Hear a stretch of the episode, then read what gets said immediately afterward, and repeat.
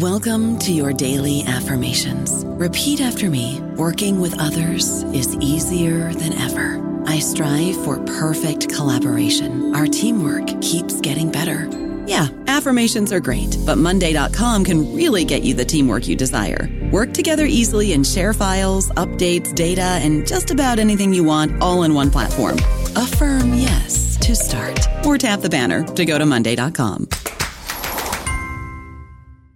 Hello, everybody. This is Marshall Poe. I'm the editor of the New Books Network, and I'd like to tell you that we have a new and improved website. It has two new features that we think you'll love. One of them is a vastly improved search engine so that when you type in keywords, you'll get a bunch of episodes really quick. The other is the ability to create a listener account. And in that listener account, you can save episodes for later listening. So you can create a kind of listening list. We think these features are neat and we think you'll enjoy them. Please visit the site today.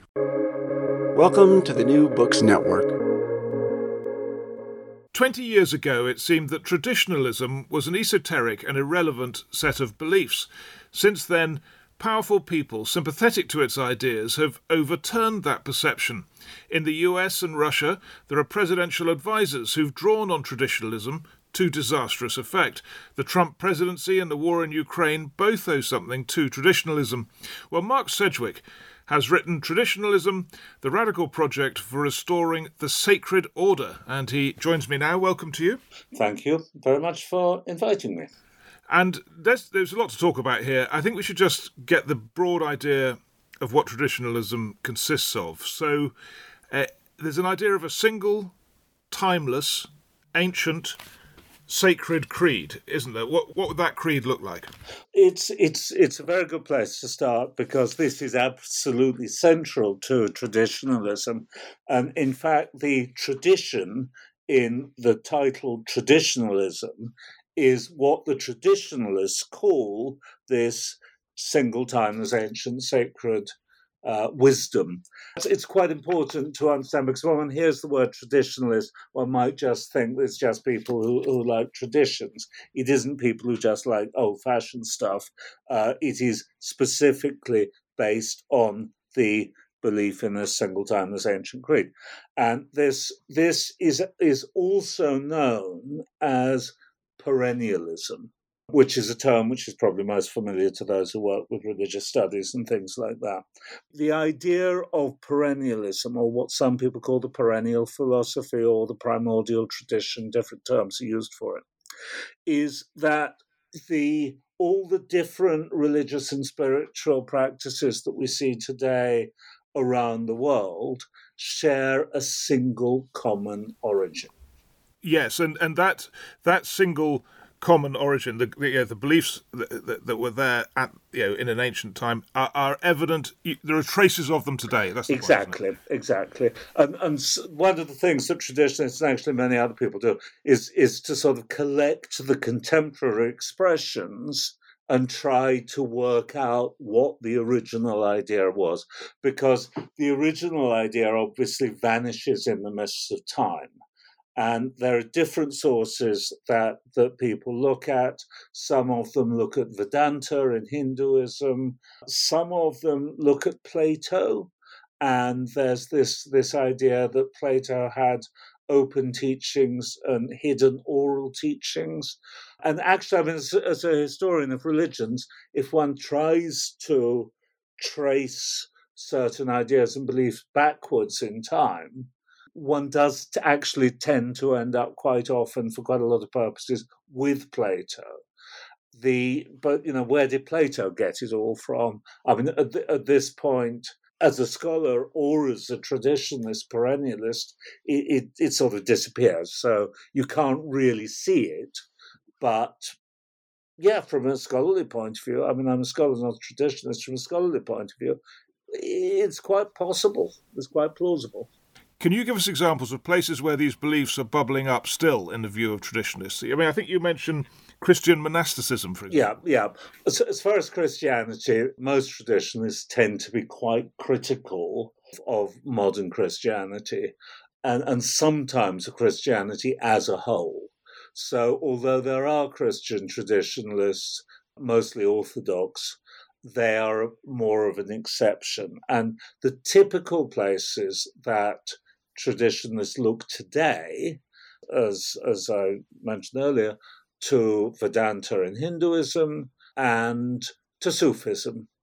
The, the idea is that of the traditional practices which are still around today, and by traditional is meant representing that original primordial tradition.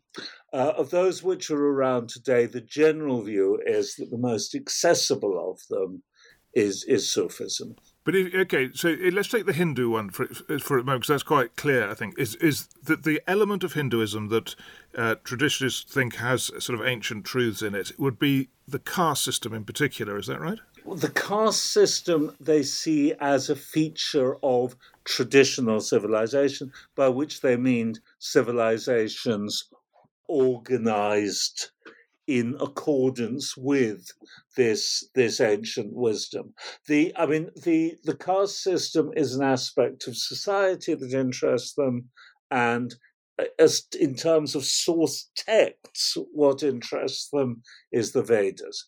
But of course, the problem one of the problems with the caste system is that it's very difficult in Hindu terms for you or me to become Hindus because if we do, according to most understandings, we uh, we're in the lowest possible caste. So that I mean, there are some people who somehow got around this, but that's a fundamental problem for a, a traditionalist trying to follow the, the Hindu tradition, which is a reason why, although in terms of teachings and understandings, there's a tendency to look at the Hindu texts. In terms of actions and activities, there's a general tendency to turn towards Sufism. Right, and, and so what elements of Sufism are appealing to traditionalists? It's the idea that, that Sufism aims at a variety of self realization, which is in practice, it's it's it's it's said to be a bit difficult to describe because you have to experience it. But it, it, it, it's often described in terms of union with the infinite, or union with the divine, or union with the with the um, the universal spirit, or something like that. So that is what Sufism aims at, among other things, because in reality, you know, Sufism is quite a, complex phenomenon, takes different forms and so forth.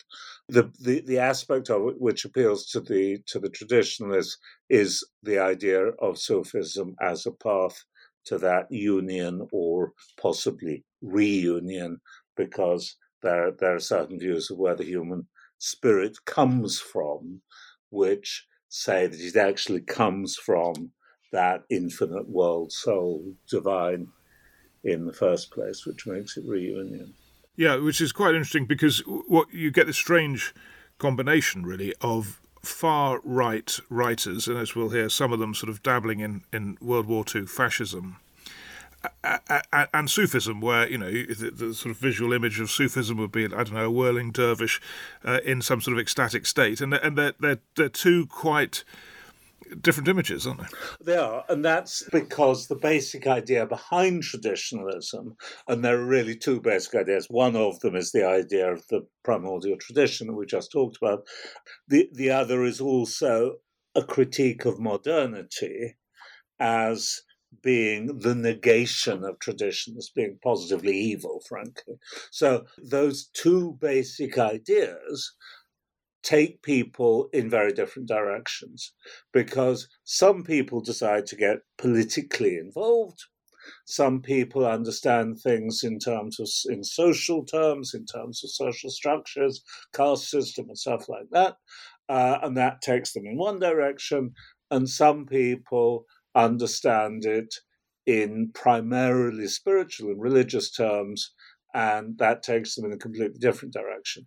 And it's it's important to remember that although the political traditionalists will tend to be interested in the spiritual, the spiritual traditionalists, the Sufi traditionalists, very often have no interest in the political and, and find the whole political aspect of traditionalism positively embarrassing hmm. to the extent that they claim that actually it's got nothing to do with it and it's it's nothing to do with them and nothing to do with anything and, and, and it's a different phenomenon. But it isn't really a different phenomenon because it does derive from the same ideas. I wonder if I could just ask you to run us through some of the leading thinkers and writers th- through time on traditionalism, um, the sort of verbal equivalent of a paragraph on each. First of all, Guénon. Guénon is where it all starts. René Guénon French, very difficult to know how to describe him. He, he, he often described himself as a metaphysician. Sometimes he's pro, he's referred to as as an Orientalist. Sometimes he's referred to as a philosopher. But anyhow, it, the, the whole idea of traditionalism starts with him in actually starts in 1910, but really gets going in the books that he wrote and published in the 1920s.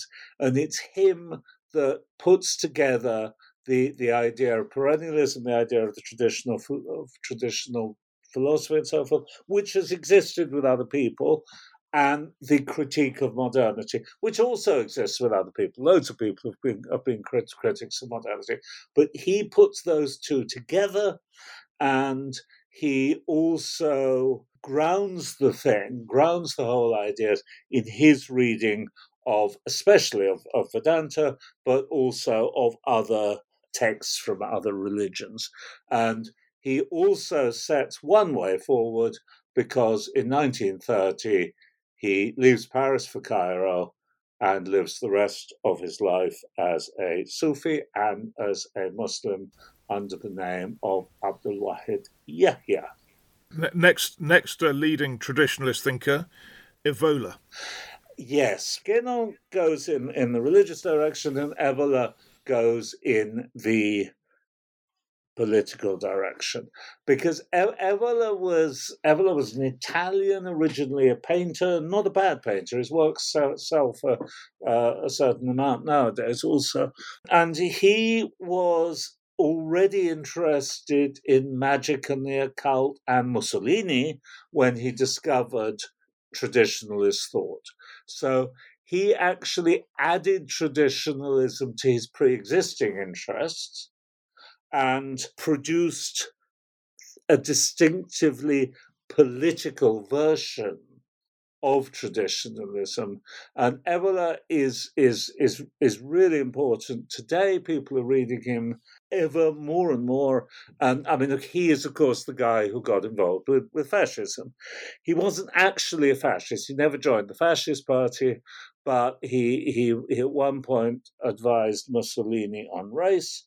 And after the fall of the fasc- after the fall of Mussolini and the, and the fascists in Italy, he was one of those who left Italy and took refuge with the in in, in Nazi Germany and he was he was friends with the SS and people like that. He was also important because he was one of the few people who because he'd never been a sort of proper fascist, he'd never been a member of the party or the establishment or anything like that.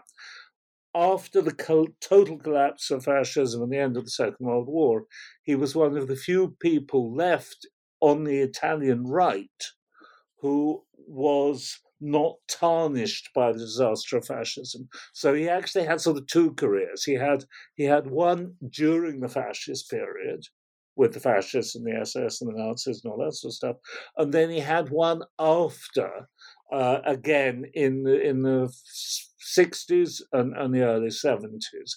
And actually, he's now got a third career. I mean, he's been dead for years, but he's now got a third career as one of the most important far right authors around today that everybody's reading. And then the third one, who you particularly highlight in your book, is uh, Swiss, and his name is difficult. Uh, so why don't you pronounce Schuon properly? You've got it right. Uh, what about the first name, though? Ah, Frithjof. so Frithjof Schuon Yeah, I mean he's he's in he's in some ways the sort of equivalent of Evola on the on the religious Sufi side.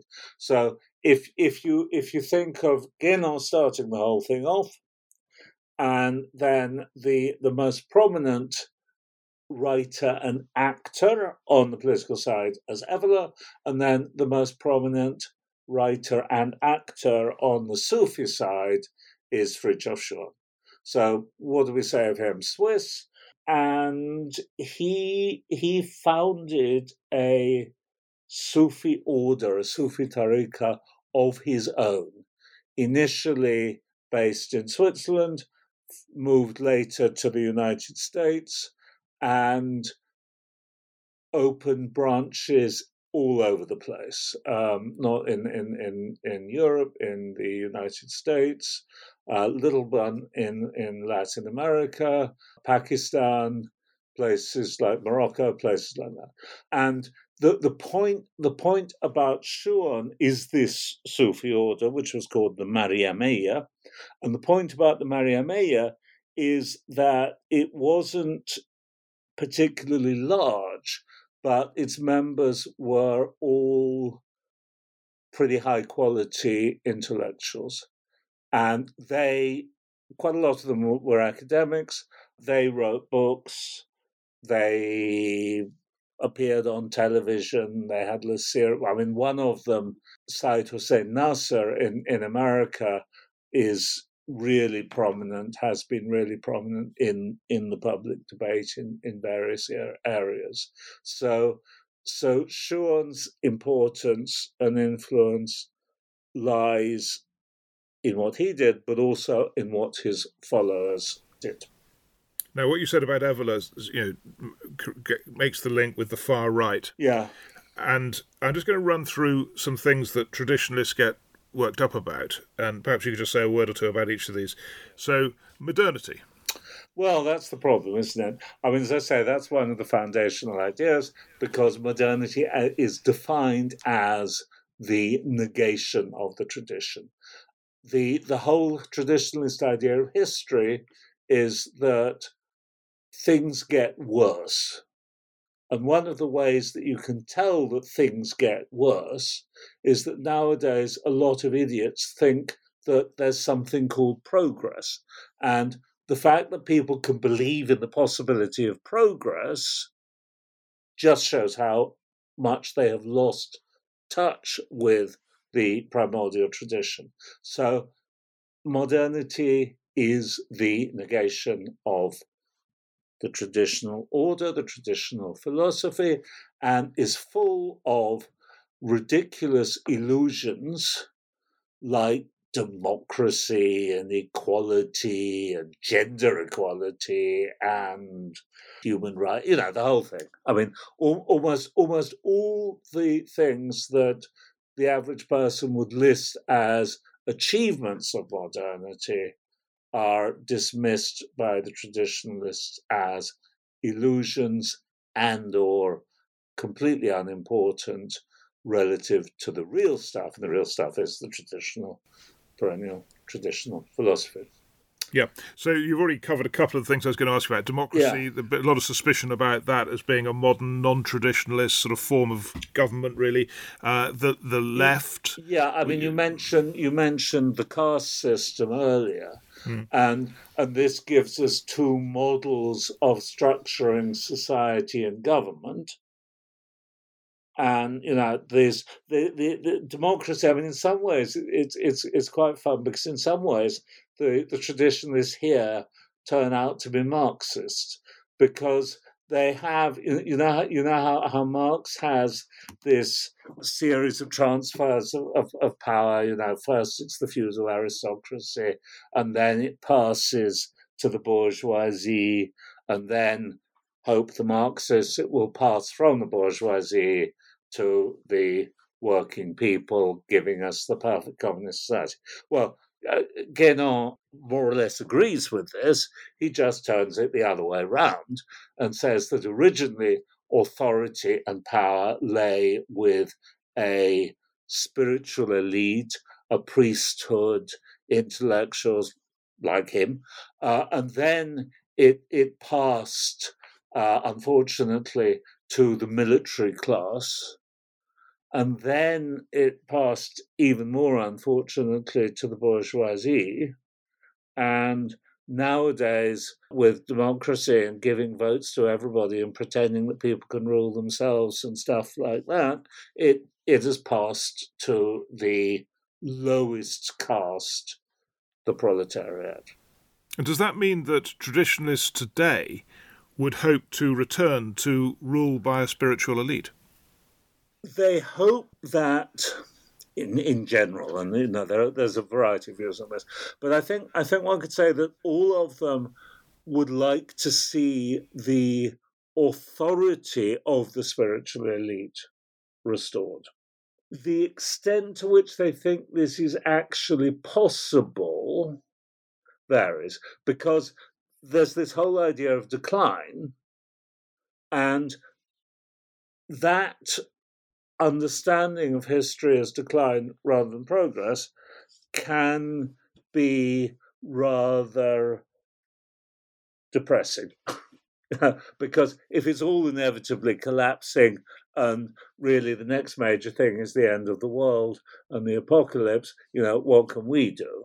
So some say, you know, it's just not going to happen, which, by the way, is is one reason for taking your traditionalism off and sitting in a corner and being a Sufi and trying to uh, uh, uh establish your own spiritual connection with the transcendent and not wasting your time on any of this political nonsense because it's pointless.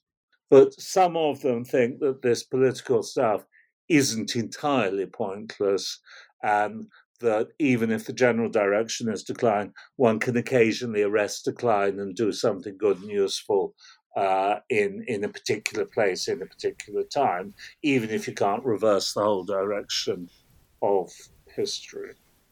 And and where do to, to you know where do capitalism and nationalism fit into all of this? Modern, I'm afraid.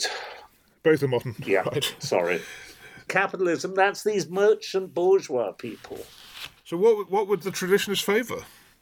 Re- return to the to, to, to the primordial tradition, return to a system based around the primordial tradition, which it says is going to be capitalist and it's not going to be based on nations either. Uh, the closer we can get to a traditional order based around the class system, uh, other areas of life in which traditionalists are, are active and thinking and, and producing work. So the, there is an artistic tradition. Tell us about that. Yes, exactly. And this, you see, I mean, th- this this isn't particularly political at all. The traditionalists, all of them, have had to some extent an interest in in art. Some of them more than others. I mean, Guénon himself wasn't terribly interested in, in art. But one of the earliest traditionalists was a guy called Ananda Coomaraswamy, who was an art historian. And he was he was sort of of of of, of Sri Lankan British origin, and he wound up working at the Museum of Fine Arts in Boston.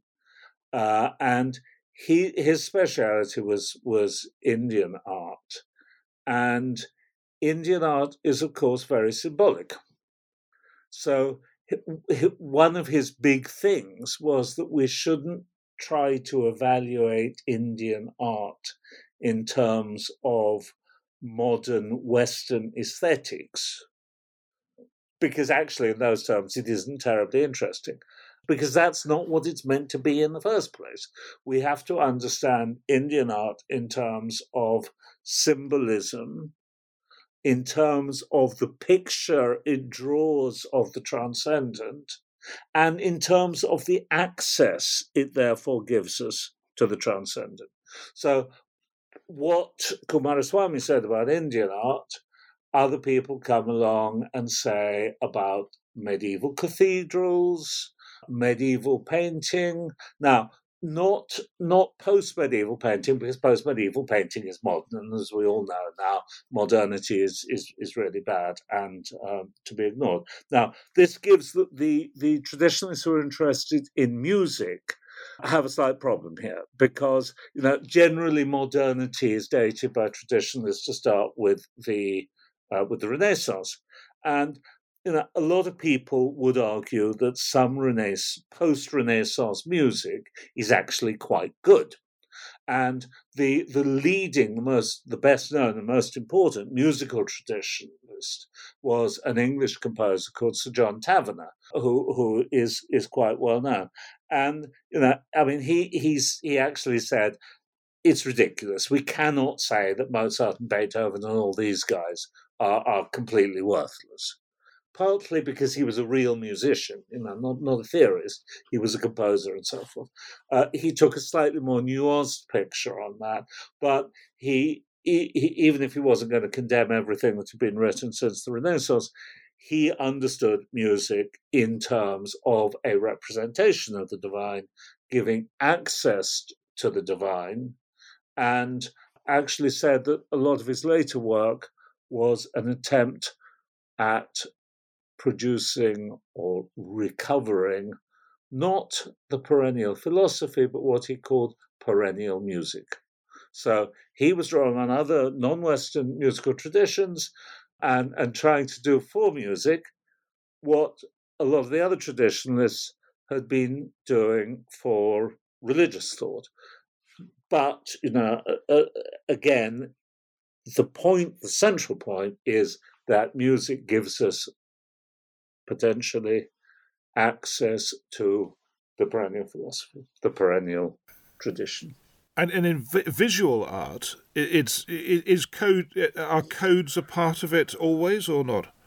So, so, codes and symbolism are a part of it, according to most traditionalists.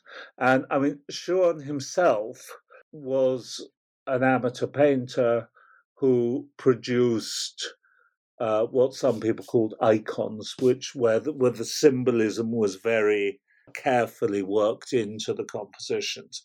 Now, Evola was a good painter. Schuon was not a good painter. I mean, his his his compositions really have no value beyond the symbolism he's put into them. But Schuon would have been thinking that the, the, his purpose was to to unlock ancient truths through this symbolism. Indeed. Indeed, yeah, indeed. Yeah. But but you see, this is where I mean, this is where it's it's quite interesting to compare the views of Tavener, who was an extremely talented composer, with people who who were purely theorists about this sort of thing, because that Tavener understood that that a real work of art cannot just reproduce symbolism in a, a sort of um, school textbook basis. That it has to have an element of creative genius in it to be of any value. And Tavener himself, he had that creative genius, and Schuon, I'm afraid, did not at the popular end of the uh, sort of artistic expression, it, just listening to you speak made me think of Raiders of the Lost Ark, a traditionalist film. Ah, in some ways, yes. In Pop traditionalism. you sound very suspicious of it. Well, to be totally honest, it's so long since I've seen it that I can't remember it. okay. Yep. All right. Now then, let's let's run through some some of these uh, leading proponents of some of these ideas now. Yeah. Because one of the you know one of the reasons this is such an interesting topic is is because of the powerful people who who believe some of these things. Yeah. And uh, we did a previous podcast about Steve Bannon's sort of flirtation with this. He never would quite say he was a traditionalist, but he shares a lot of these views, right? he's he's he he did say that he was very inspired by Guénon and by traditionalism, and he does indeed share certain traditionalist perspectives. And I mean, in in this, he is quite typical of what's going on nowadays because you know being a traditionalist is not like joining the Catholic Church. You know, there there isn't a single official organization with an official set of beliefs. Uh, it's it's it's it's more like developing a, a, a liking for post-impressionist painting or something like that. Um, it it it becomes part of very often it becomes part of people's worldviews and understandings, an inspiration for them, but not the only thing that they think. I don't know about you, but I'm very busy and I don't have a lot of time to cook. That's why I subscribe to Factor. Eating better is easy with Factor's delicious, ready to eat meals. Every fresh, never frozen meal is chef crafted, dietitian approved, and ready to go in just two minutes. You'll have over 35 different options to choose from every week, including Calorie Smart, Protein Plus, and Keto. These are two minute meals. Factor meals are ready to eat and heat, so there's no prepping, cooking, or cleanup needed. They're flexible for your schedule. Get as much or as little as you need by choosing your meals every week. Factor is the perfect solution if you're looking for fast, premium options with no cooking required. Sign up and save. We've done the math, and this is important. Factor is less expensive than takeout, and every meal is dietitian approved to be nutritious and delicious. Head to factormeals.com slash NBN50 and use code NBN50 to get 50% off. That's code NBN50 at factormeals.com slash NBN50 to get 50% off. Well, let, let me ask you then, what, what would, how would you describe the relationship between traditionalism and some other people? Mm. Um, Jordan Peterson? Jordan Peterson is is an odd case, and that is because his his one of his starting points. He has two starting points. Okay, one of them is his experience as a clinical psychologist, and the other one is his reading of ancient myth, especially as presented by the Romanian American scholar Mircea Eliade, and Eliade was in his youth very much influenced by the traditionalist movement. So the the the, the Peterson's focus on the value of myth, ancient myth, is essentially traditionalist. So that part of his inspiration puts him in the traditionalist camp. And by the way, he often describes himself as a traditionalist. But, you know, he never, I've never seen him cite Guénon. Uh, I don't know whether he's even read him. I sent him an interview request some time ago and I never got a response to it. So, I mean, in, in, in some ways, he's a traditionalist fellow, fellow traveler rather than a traditionalist. Two names in politics Bolsonaro in Brazil and Dugin in Russia. Bolsonaro uh, was, of course, the practical politician rather than uh, a philosopher or thinker. But Bolsonaro was a great admirer of a man called Olavo de Carvalho. And Carvalho, I mean, to the extent that for his acceptance speech after he'd won the election, he had four books on the table in front of him. One of them was the Bible, one of them was the Brazilian Constitution, one of them was Churchill's History of the Second World War, and the other one was a book by this guy, Olavo, as Brazilian Portuguese tends to use first names. So Olavo was an ex-traditionalist. Uh, he he'd in his youth he'd been a fully signed up traditionalist and had actually run the Brazilian branch of Schuon's Sufi order. But then he moved away from that and reinvented himself as a Catholic philosopher, but he retained the traditionalist critique of modernity, which he applied very much to, to, to, Brazilian conditions, and, and Bolsonaro seems to, to have accepted this. I mean, that's what he really admired in Carvalho. Of course, the other half of it, I mean, if you if you if you want to be a, a, a very public Catholic philosopher, uh, you don't really want to emphasize the fact that you spent part of your youth as, as, a Sufi. So he tended to deny that bit, or certainly downplay that bit. we've quite often got these pairs of the practical politician and the intellectual influence. And we've got the pair of Trump, the one could call him practical politician, uh, and, and Bannon, the influential advisor. And then we've got Bolsonaro and Olavo. According to some people's understanding, we have Putin and Dugin.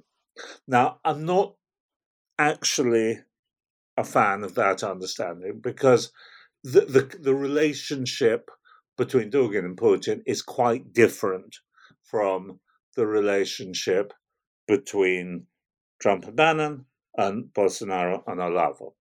We, we don't even know if Putin and Dugin have ever met.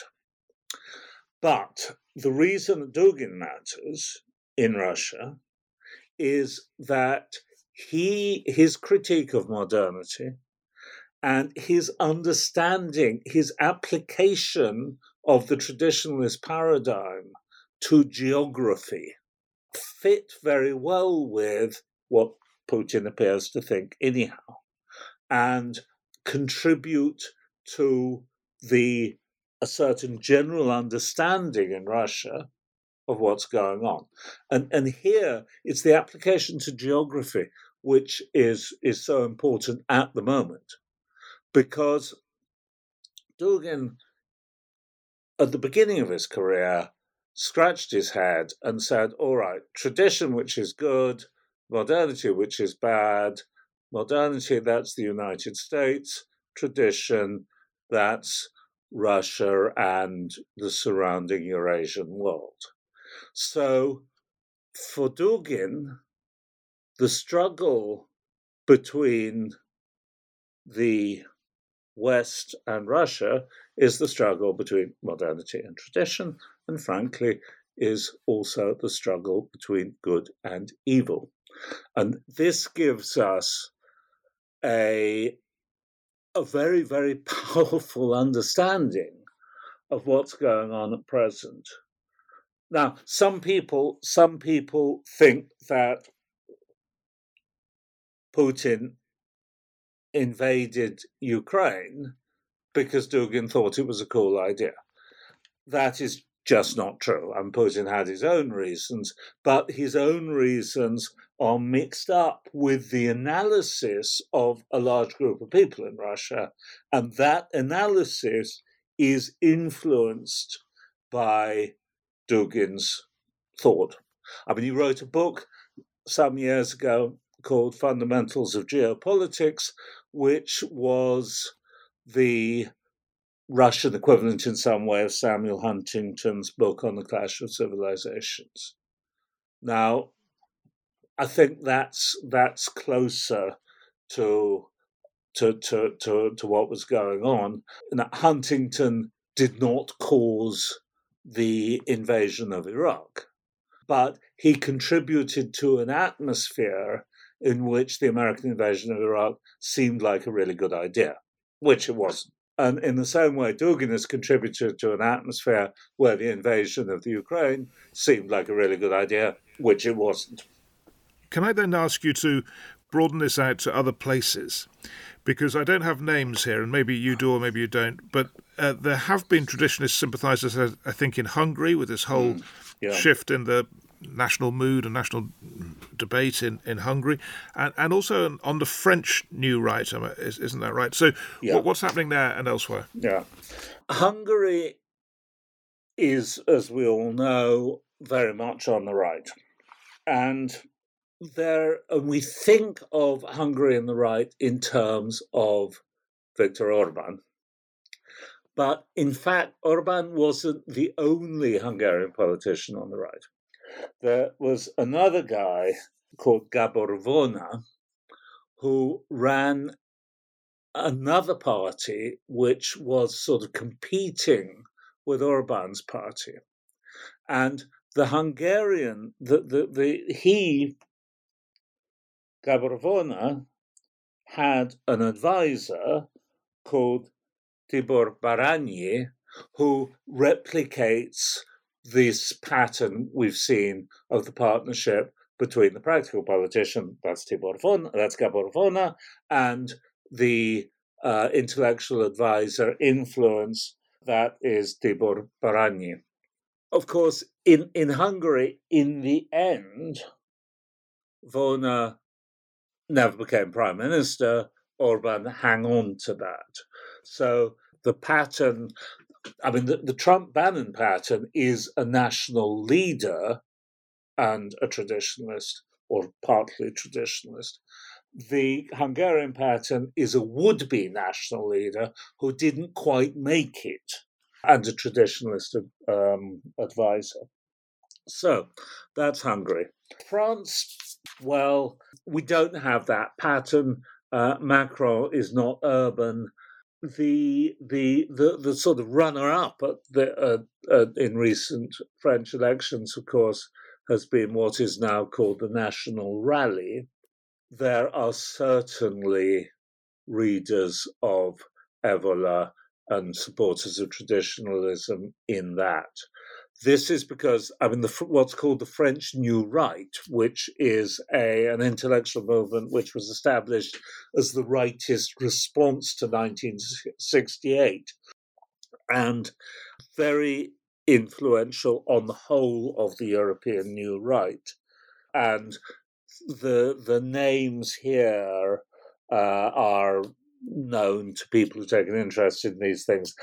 First and foremost, a guy called Alain de Benoist, who's still around, old but still active. Benoist and his friends, they published books, they organized seminars, they had three or four journals, uh, uh, uh, you know, more theoretical, more popular, etc., etc. So their thought was extremely influential and it included Evola and political traditionalism. They're not, you know, just like Dugin starts with traditionalism and adds all sorts of other influences and remains fundamentally faithful to the original traditionalist critique of modernity and understanding of the opposing sacred tradition. So the the French New Right, in, in a similar way, includes traditionalism and the traditionalist critique of modernity and the traditionalist influence in a spiritual alternative it includes that into its own world of thought. And, and, one last name for you, which is one of the more intriguing ones, because um, I don't think many people will make this association uh, King Charles. Yes. So, well, a, tra- a yeah. traditionalist? Yes, really. I mean, more of a spiritual traditionalist than a political traditionalist. Thank God, I might add, actually, um, because there's he, he he he was he he was he's an enthusiast of Tavener. He's supported an art school which presented and taught the traditionalist understanding of art. So uh, and and and he you know he was friends with traditionalist Sufis and things like this. His his major traditionalist work is a book that he wrote a few years ago called Harmony. And it's very clear that the harmony he's talking about in that book is tradition, is the perennial tradition. And in, in that book, he talks, of course, a lot about the environment and agriculture. And there he's very much following the analysis of Iranian American traditionalist who was one of the earliest people to draw attention to the environmental crisis and so forth. This guy, this, this Iranian American, understands the root cause of the environmental crisis and, and all the dreadful things that are going on at present as modernity, as the loss of tradition and the fundamentally wrong nature of modernity. And Prince Charles in this book follows very closely this analysis. Now, as, as king, he's he's he's doing other things from what he used to do as, as, as Prince Charles, but he clearly follows the traditionalist religious, environmental, artistic, etc. traditionalist understanding. There is no sign that he follows the traditionalist political understanding. I don't know that he's even aware of it he certainly isn't a fascist or a reader of Evola or anything like that. Yeah, and actually it fits in with his interfaith ideas, right? Because if you if you think there's an ancient truth that's informing a lot of modern religions, then that does lead to the kind of you know very tolerant position King Charles has on those issues. Absolutely, absolutely. Okay, so I've decided to call this podcast post traditionalism uh, for a couple of reasons. One is that we already had one called the future, future traditionalism, but but also because exactly as you described, a lot of the current advocates of these ideas are not buying a canon of beliefs and, and espousing them. They're sort of drawing on this tradition of traditionalism, if you like, and you know you, you've used the phrase post-traditionalism. That's where it is in politics now, and in, as you say, spiritual and artistic and other areas. So, my last question to you really is: What is the future of post-traditionalism? Is it not important? You know, is has it has its moment gone with Trump and Bolsonaro, or or is it important and could it inform political developments ahead? I, th- I think it is very likely to inform political developments ahead. Sometimes I think of traditionalist politics as a, a, a boat floating on on the sea, and as the tide comes in and the level of the water goes up, so do a number of boats, not just the traditionalist boat. And as the tide goes out and the level of the water goes down, so do all the boats go down as well. At present, it seems that the tide of the political right is still rising globally. We, I mean, occasionally something happens in the opposite direction. Everybody thought that the last Spanish election was going to bring the right into power, and it turned out that actually the right got less votes than people expected. So it doesn't happen the whole time. There, there are waves on top of the tide, and, and waves go both ways. But I mean, I think the tide is still rising.